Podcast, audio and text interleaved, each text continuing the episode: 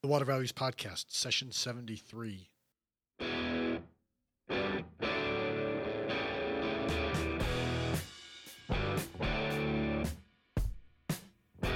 Welcome to the Water Values Podcast. This is the podcast dedicated to water utilities, resources, treatment, reuse, and all things water.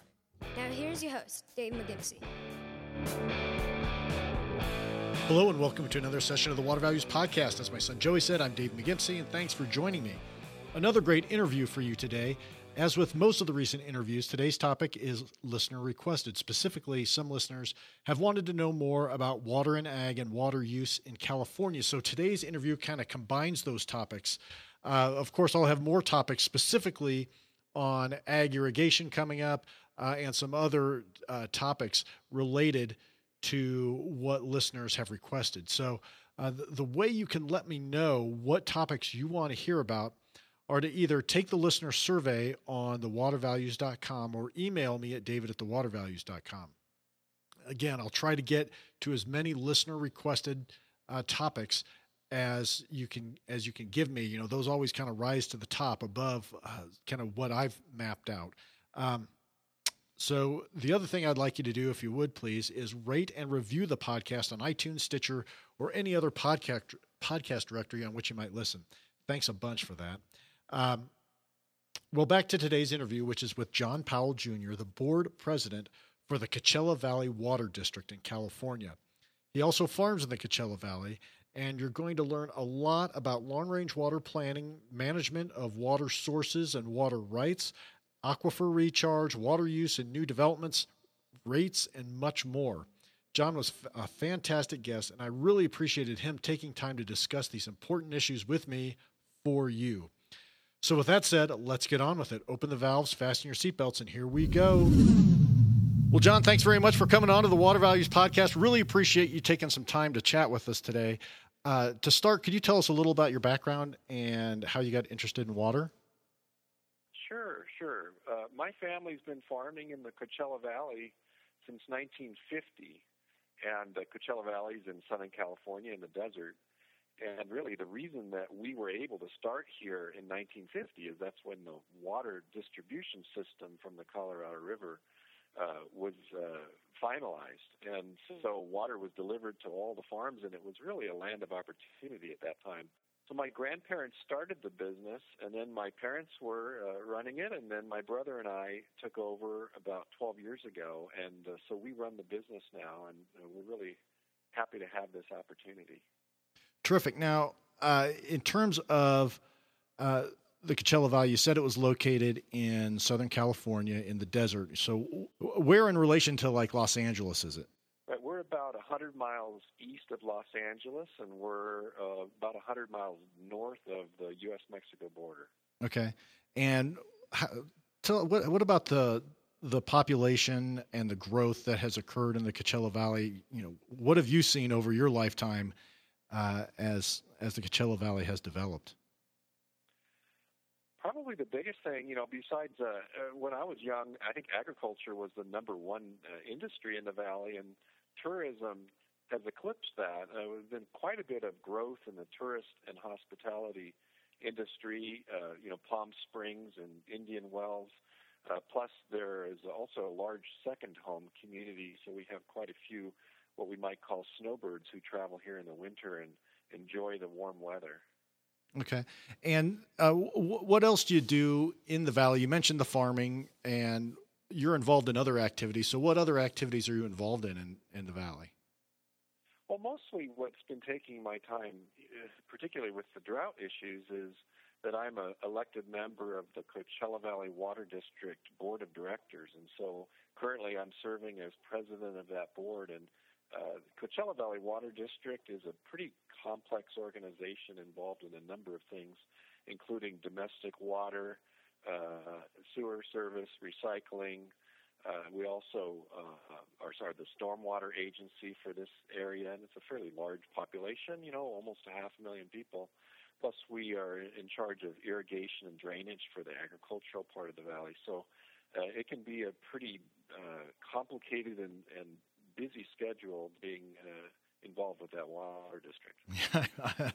I bet. Um, Uh, you also have some ties to Growing Coachella Valley, which is a, a kind of a new not-for-profit, right? So, Growing Coachella Valley was just started, and uh, we're really getting off the ground now.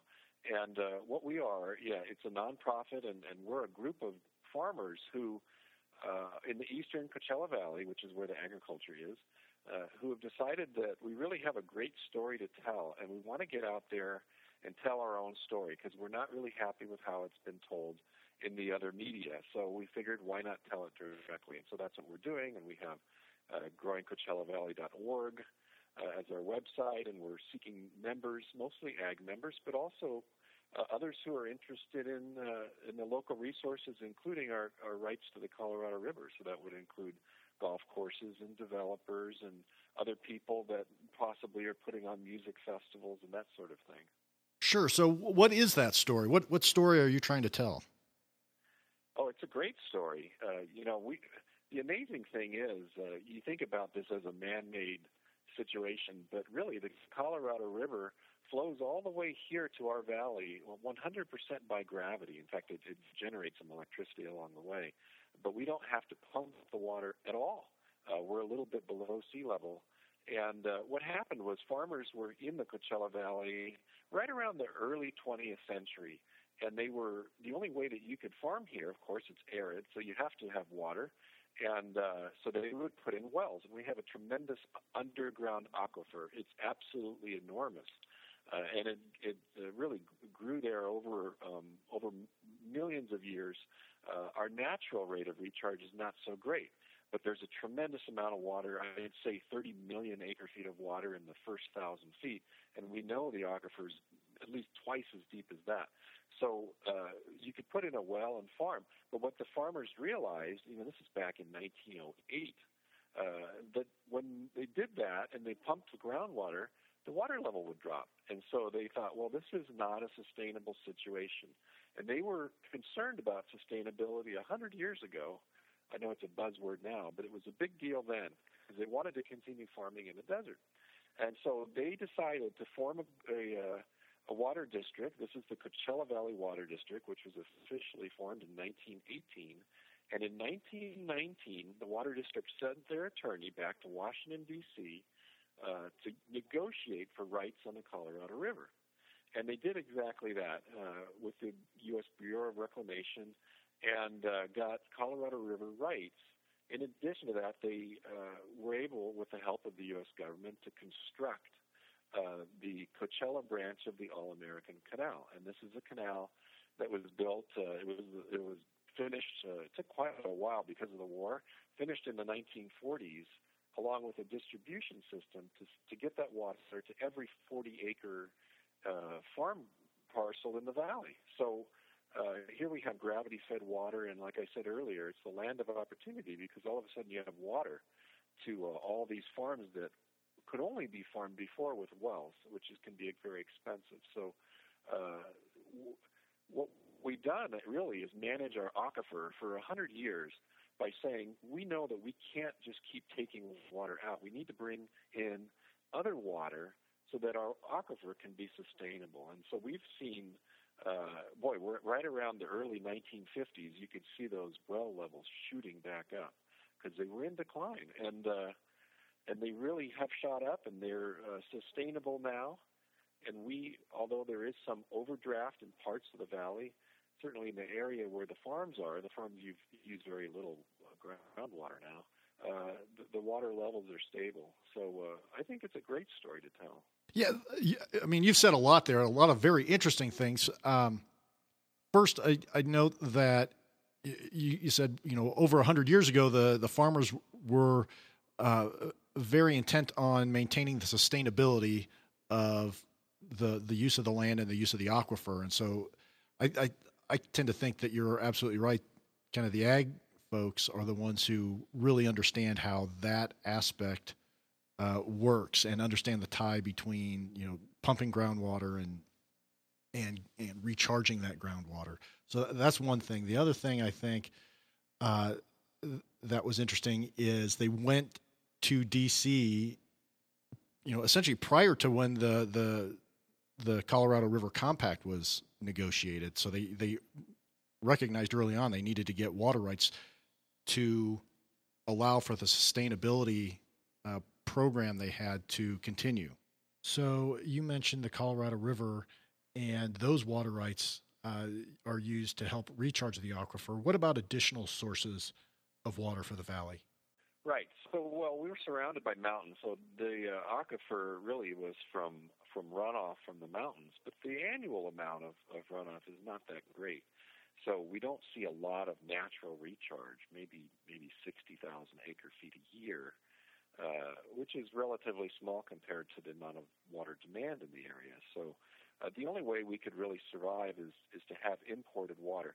So we have the Colorado River rights. We also have rights to the State Water Project, and that water first uh, came to the valley in in 1973, and we spread that in in these percolation ponds at the west end of the valley if anyone's familiar with the Coachella Valley, it's where all the windmills are uh, over on the west end of the valley. And since there's no direct connection to the state water project, and that's water that comes from the uh, Delta, you know, Northern California, and it's brought all the way to Southern California, but we don't have a direct connection to that. So we have an exchange agreement with Metropolitan Water District from Los Angeles, and they take our Northern California water, our state water project water, and they and they give us an equal amount of Colorado River water. So even though it's it's physically Colorado River water, but the right is a, is our state water project right, and together with another water district in our area, we're the third largest uh, holder of rights on the state water project. Wow, that's and is that a function of just holding those rights for so long because they are older water rights, or? Well, we've been, you know, but with both supplies of imported water, we've been working diligently uh, all the time. So it's definitely good to get in early, but we've been uh, really working to enhance and protect those rights all the way along. And there have been a number of agreements and opportunities to expand those rights over the years, and we've taken advantage of those. Sure. So th- that implies that you've done a lot of planning. Uh, what what all is entailed in that planning in ter- from an infrastructure basis, from a water right acquisition basis. What, how does that mix fit together for Coachella Valley Water District? Right. Well, of course, there's a lot more to it because you have to to manage your your demand as well. So we have these imported water supplies, but there the other uh, parts of that equation include uh, recycling the wastewater in the valley, and there's a tremendous amount of, of water now that we recycle and reuse for irrigation, particularly with golf courses. Uh, and uh, of course, the other big component is conservation. So we've been able to reduce the amount of water use in the valley uh, by uh, existing users. And so, you know, there are a number of ways to do that depending on what type of user it is. One of them for for our domestic customers is something called tiered rates, where we can charge a, a higher price for a, for a larger increment of water uh, to our customers, and it encourages uh, reduced use. In fact, when we implemented tiered rates, uh, first implemented them, we saw a 23% reduction in demand from our existing customers. So, you know, there's a lot of, of factors that have to go into this. Um, we built new spreading ponds in in the eastern Coachella Valley near the, the city of La Quinta just a few years ago. So we're able to actually do more direct recharge of groundwater. Plus, we're taking uh, uh, our Colorado River water and delivering it to more people. We've been expanding our distribution system lately, and we continue to do that. So that new farm farms that used to use wells are going to be able to switch to Colorado River water and further protect that aquifer. And a lot of golf courses that traditionally have relied on wells are now being connected to our what we call our non-potable system, and that's uh, either Colorado River water or uh, reclaimed wastewater or a combination of the two.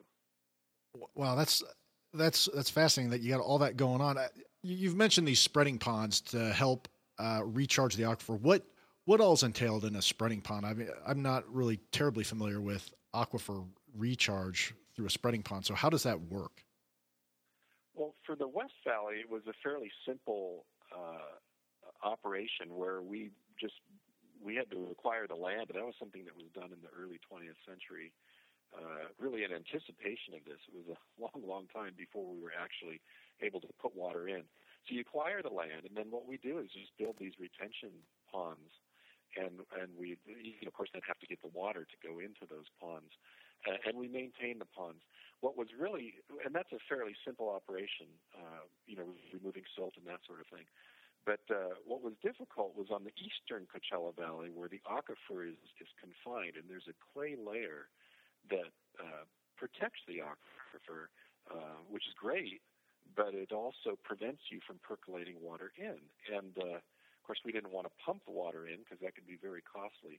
So we searched and searched for a location where we could uh, percolate water into that aquifer, and we found one. We found it sort of on the edge of the valley, uh, right at the foot of the mountain, uh, and uh, found that we could then, of course, had to acquire the land there, build these retention ponds. We also had to pump the water to that location because it's a little bit up the hill. So uh, we had to build a pumping station, and uh, now we pump about 35,000 acre feet a year to that site, and it, it uh, is doing a really good job of percolating into the into that uh, part of the aquifer. So, you know, it's not a simple uh, thing, but if you went out and looked at it today, it would look pretty peaceful and it doesn't look like there's a lot going on, but there's a lot of water percolating into that aquifer.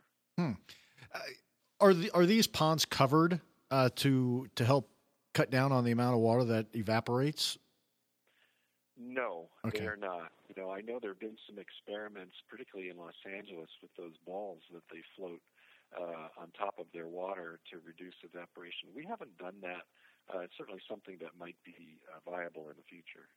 Well, you know, John, you've mentioned uh, development that has occurred and is occurring in the valley, and could you talk a little about you know what that looks like, how the how the utility is is preparing uh, for that development? You know, what's it doing, and and just just you know how how that is that issue is being approached by the utility. Well, we do have projections for growth. Uh, they were really done based on studies around the year 2008. And as you might recall, that was sort of the boom time. So our projections call for pretty high levels of growth. We're not seeing those high levels of growth, but what we have done is prepare for them. So maybe we're over prepared now, but uh, we have increasing uh, supplies of of imported water, uh, particularly our Colorado River rights that are continuing to increase over time. Uh, and uh, so that's one way that we're preparing. We also, of course, uh, as I mentioned earlier, using more recycled water and uh, more conservation. Uh, what's interesting is when you look at new development, particularly with our landscape ordinance, new development does not use very much water. It's uh, far more water efficient than the type of development that we've seen in this valley uh, maybe 10 or 20 years ago. So um, it has a pretty low impact. Um, and what's what else is interesting, uh, and part of our modeling for sustainability for the future, is that if, for instance, if you have an existing use of water, let's say that there's a farm uh, and uh, by the way, farming is doing pretty well in the valley. But let's say that there's a farm uh, that um, converts to some other use, such as houses. Uh, typically, I mean, what we used to say 20 years ago is they would both use the same amount of water uh, per acre. Uh, now, uh, with the more efficient standards for homes, you're seeing about half that use. So if you convert an acre of land from existing agriculture to uh, houses, you're seeing about half of that water use, and the other half, of course, is freed up for some other use. Uh, well, what's interesting, and the reason I mentioned this uh, earlier, is that farming is doing pretty well. So you're really not seeing much of that. Uh, farmers are not actively converting their farms to some other use. They're really interested in continuing to farm. So um, that may be one of the reasons we haven't seen quite as much uh, other type of growth in the valley. Hmm. You know that's that's very interesting that the that the water efficiency of new developments is about half of what the existing ag use is. You, and you also mentioned your landscape ordinance. Could you tell us just a little about, you know, how does that landscape ordinance conserve water for for the valley? Well, when we're uh, approving new projects, we're really looking for uh, the gallons per capita per day number, and I don't have the exact numbers, but those numbers, uh, those standards, are much lower than what we used to see. And uh, so, it, particularly in the desert, you know, it doesn't allow for a lot of, of landscape water use. Uh, sort of the old style developments in the valley would you would have maybe 70 or 80 percent of all water use would occur outdoors, and that's all landscaping and swimming pools. With new development, you're seeing a much, much slower number outside, and, and that reduces the overall uh, water use of, of new projects. So the per capita number is much, much lower, and we just require that. You know, there uh, with lately with the governor's new uh, drought ordinance, the state really mandated, and we were required to to update our ordinance as well, mandated that uh, all new development have uh, just micro irrigation or drip irrigation for the landscaping. And that's a big, big change uh, for this area. So that reduces water use. And so new development uses significantly less uh, water than, than what the existing uh, homes would, are using. Sure, and we've talked about the drought a little bit, and I'm, I'm sure that some of these things we've talked about are how the valley has coped with the drought. Are there other mechanisms or or programs that you've implemented to deal with the drought? Our area is maybe a little different than some other areas in uh, in California.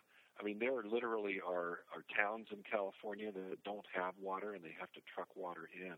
Uh, the drought is very serious, uh, as I'm sure you know, uh, in many parts of California uh, you know, because we're in a desert, we, we look at it a little bit differently. And, and while we are committed to meeting the governor's mandate of a 36% uh, reduction in our domestic water use compared to 2013, we are doing it perhaps for a, for another reason. Uh, maybe this is a, an enhancement of why we're doing it.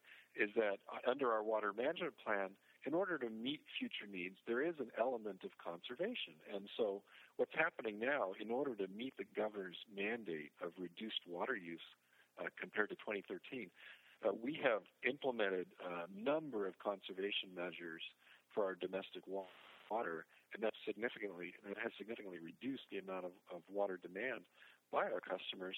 Uh, it's a multifaceted sort of menu of things that we're doing.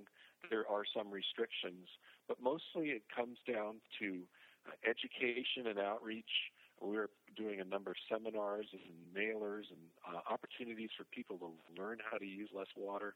Uh, also, incentives such as um, cash for removal of, of grass and, and replacing it with something that's desert friendly in your landscaping uh, toilet uh, conversion rebates, uh, irrigation smart controllers that can control your outdoor irrigation based on the weather. Uh, and then probably the most significant thing that, that our agency is doing that I don't think anybody has done yet in California, but I think they will, is uh, adopt uh, drought penalties.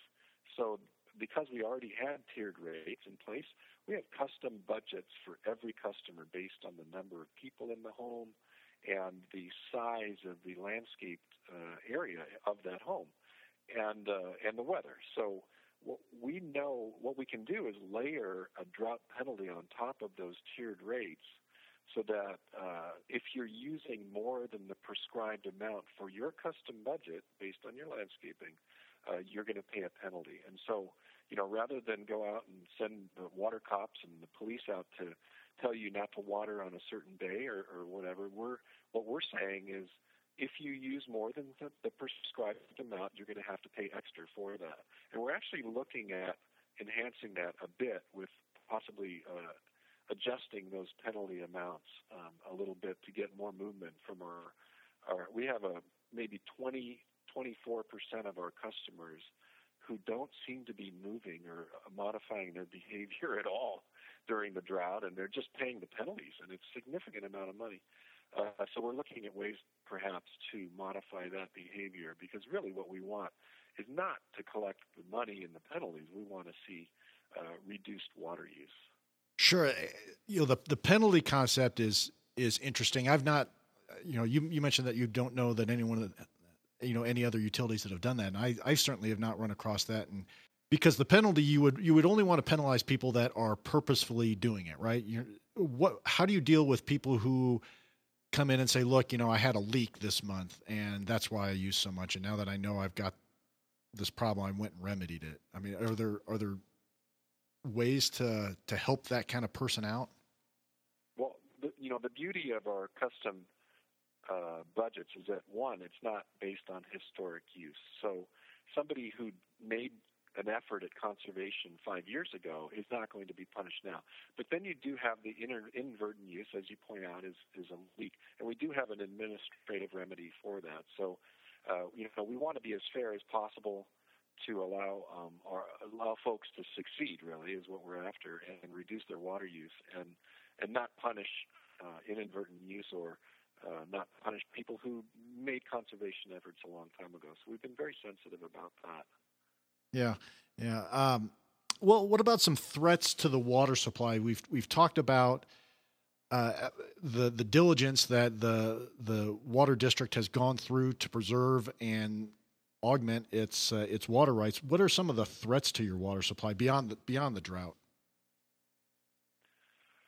Well, there's always, you know, when our rights are based on contract. Of course, we're interested in making sure those contracts are upheld and if there is a challenge to a contract that we meet it head on and you know we we defend our rights uh, probably the most obvious one right now is a petition that's been made to the state water resources control board by the Imperial Irrigation District, and that's a, a large irrigation district in Southern California, uh, mostly agricultural, uh, uses a, a, tremendous amount of Colorado River water and they are a party to the quantification settlement agreement that was signed in 2003. There are a number of parties, including Metropolitan Water District and San Diego County Water Authority, Palo Verde Irrigation District, also the state of California and the, the federal government, uh, and Coachella Valley Water District, which is us. So uh, we're all living under this agreement, and 10 years later, uh, IID petitions the state of California to put new conditions on water deliveries to the Coachella Valley Water District. Well, that doesn't sound right to us. Uh, we already uh, negotiated this agreement, and everybody's living by the agreement. And so, uh, any effort such as that to change the agreement now is something that we're going to fight, and we're doing that. Uh, we don't anticipate that the state is going to want to upend such an important agreement uh, and uh, so we'll do what we can to explain why this is important, and, and, we're doing that. And we anticipate that the quantification settlement agreement will continue uh, as it was signed uh, 10 or 12 years ago. Sure, and I certainly don't want to. You know, have you talk a lot about ongoing litigation and, and, giveaway strategy and things like that. I think you've you've done a very good job. You've been your attorney has um, has prepared you well to just make those types of statements. So I don't I don't want to I want to make sure that I'm not asking you to divulge any confidential information or st- strategic issues. Um, I'm, I'm, also aware of the you know Native American Indian rights uh, to water, and are there any issues surrounding that that that are of concern to you? Well, as you might know, the Agua Caliente uh, tribe has filed a lawsuit in federal court uh, against the Desert Water Agency and the Coachella Valley Water District.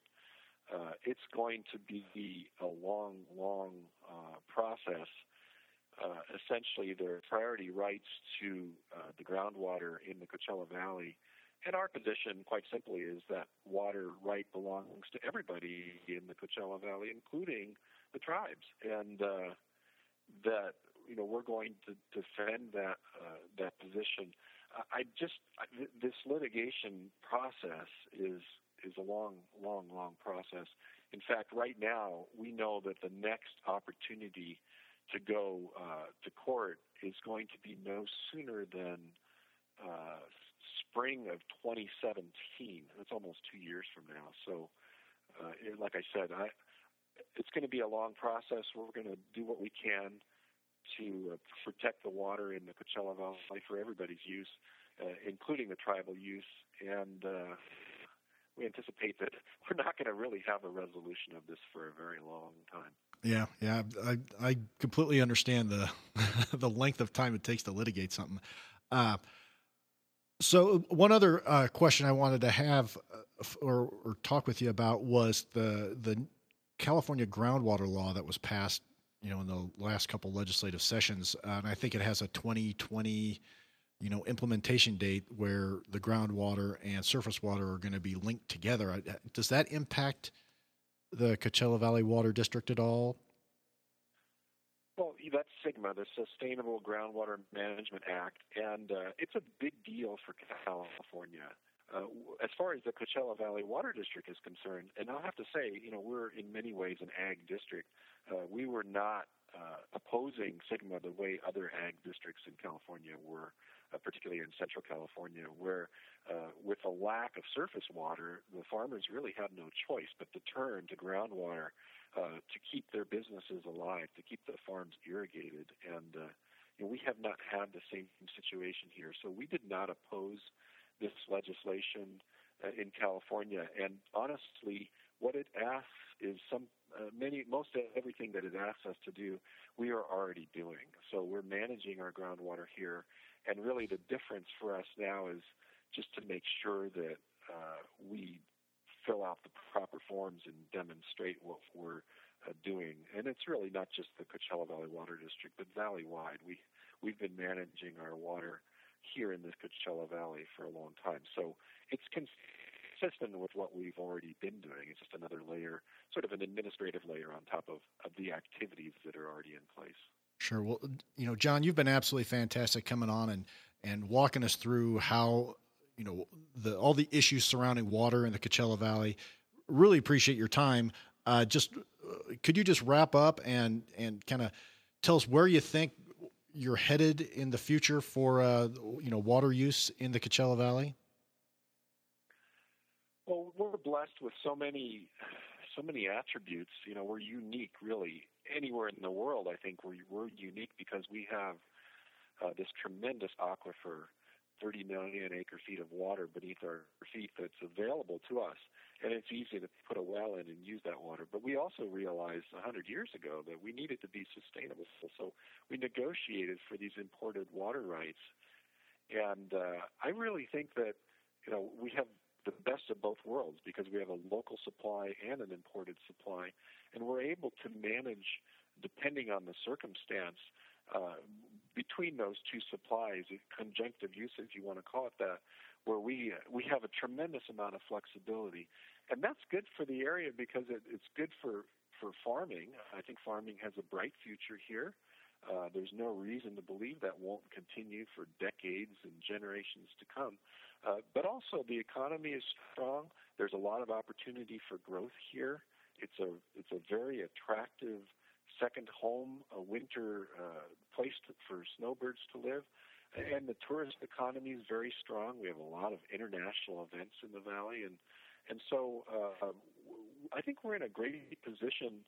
Uh, water, I think maybe the lesson here is is if you manage your water wisely over a long period of time, you know the, there can be a real reward, and I think we're we're seeing that reward in the Coachella Valley.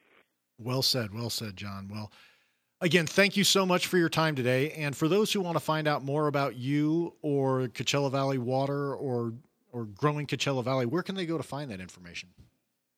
Well, we have growingcoachellavalley.org. Also, Coachella Valley Water District has an excellent website. It's cvwd.org. Uh, and uh, I'd say those two are good places to start and to see how we do things here in the Coachella Valley. Terrific. Well, John, thanks again. Really appreciate your time. Well, thank you, Dave. Thank you. You betcha. Bye.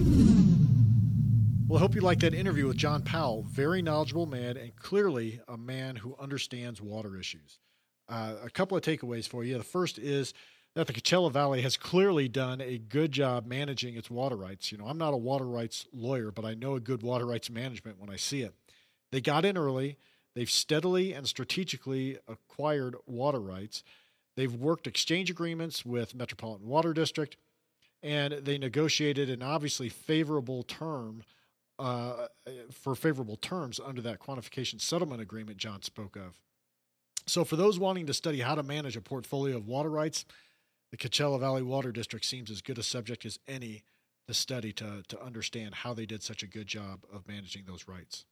Well, my second takeaway hits uh, a little closer to what I'm used to, and that's utility rates. And I found it interesting, and even and even more interesting as I've thought about it since the interview, that the Coachella Valley Water District is using a tiered system of rates, essentially an inclining block system, in addition to enacting penalties on water users uh, who are using more water than they should. And I think there are two sub issues here. First, PUC regulation does not favor penalties. So, in a regulated setting, I'm, I'm not sure that the, the penalty aspect of that would work.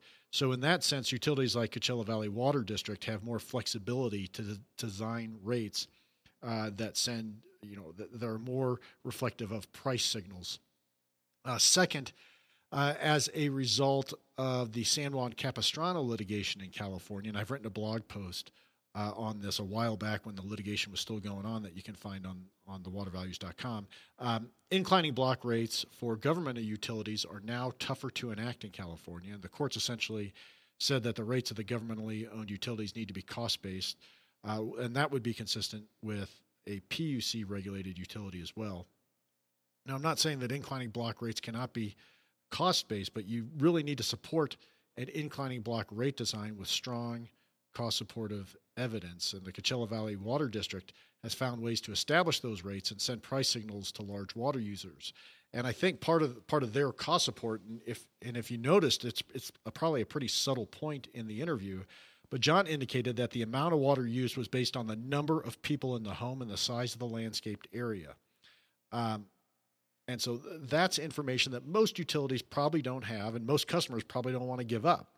Uh, so, so the Coachella Valley Water District has been able to get very granular and to customize rates for individual user accounts. So that's a very unique aspect, and I think it's something that probably really helps them support that uh, that inclining block rate. Uh, but in any event, you can check out the show notes for this session at thewatervalues.com forward slash pod 73 leave a comment on the show notes or email me again that, that email address is david at thewatervalues.com you can also tweet at me at dtm1993 and you can tweet about the podcast using the hashtag watervalues. And please as i indicated at the top please rate and review the podcast on itunes stitcher tunein or any other podcast directory on which you listen. And please don't forget to tell your friends and colleagues about the podcast and sign up for that water values newsletter. And also please go ahead and take that that listener survey and let me know what you want to hear about. All this can be done at thewatervalues.com. In closing, please remember to keep the core message of the Water Values podcast in mind as you go about your daily business. Water is our most valuable resource, so please join me by going out into the world and acting like it.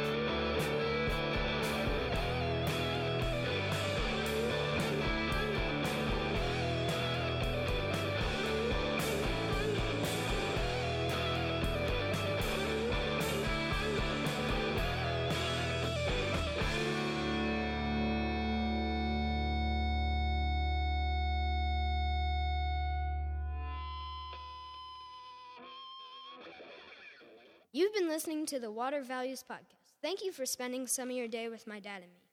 Thank you for tuning into the disclaimer. I'm a lawyer licensed in Colorado and Indiana, and this podcast does not establish an attorney client relationship with you or anyone else.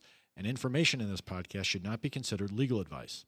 Further, this podcast is not a solicitation for professional employment. I'm just a lawyer who finds water issues interesting and who believes greater public education about water issues is necessary and that includes enhancing my own education about water issues because no one knows everything about water. Thanks for listening, and we'll talk to you next week.